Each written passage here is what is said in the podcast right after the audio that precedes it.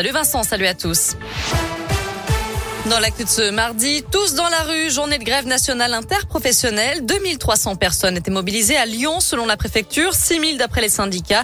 Manif pour une hausse du SMIC et des salaires, contre la réforme de l'assurance chômage et des retraites. Parmi les manifestants lyonnais, nous avons rencontré Julien, professeur dans un lycée à Villeurbanne.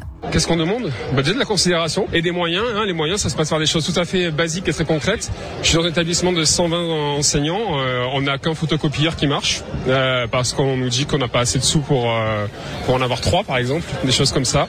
On a des classes surchargées avec 35, 35 élèves.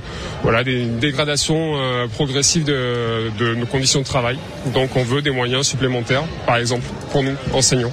À Lyon, le cortège a défilé entre la manufacture des tabacs et la place Bellecour. Eux veulent seulement poursuivre leurs études. Deux étudiants lyonnais ont entamé une grève de la faim suite au refus de leur candidature en master à l'université Lyon 2. L'un d'eux s'est vu, refuser une place sous prétexte qu'il n'a pas étudié en droit français. Or, il vient d'obtenir une licence à l'université Lyon 3, située à proximité.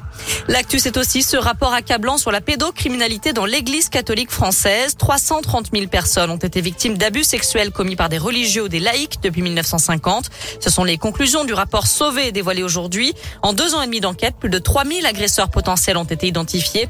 Le président des évêques de France demande pardon aux victimes. De son côté, l'archevêque de Lyon n'imaginait pas l'ampleur de cette affaire. Ce rapport me bouleverse, m'écœure et me scandalise. J'ai honte de ce qui s'est passé, affirme monseigneur Olivier de Germay. Une obligation mais pas de sanction, du moins pas tout de suite. Dès le 1er novembre, les pneus neige ou quatre saisons seront obligatoires dans 48 départements, notamment dans le Rhône, l'Ain et l'Isère. Mais le gouvernement annonce qu'il fera preuve de tolérance pour cette première saison. On termine avec un mot de sport et du foot féminin à suivre ce soir. Début de la phase de groupe de la Ligue des Champions. L'OL est en Suède et affronte le Hakon à 18h45 avec Ada Egerberg. Merci beaucoup Noémie.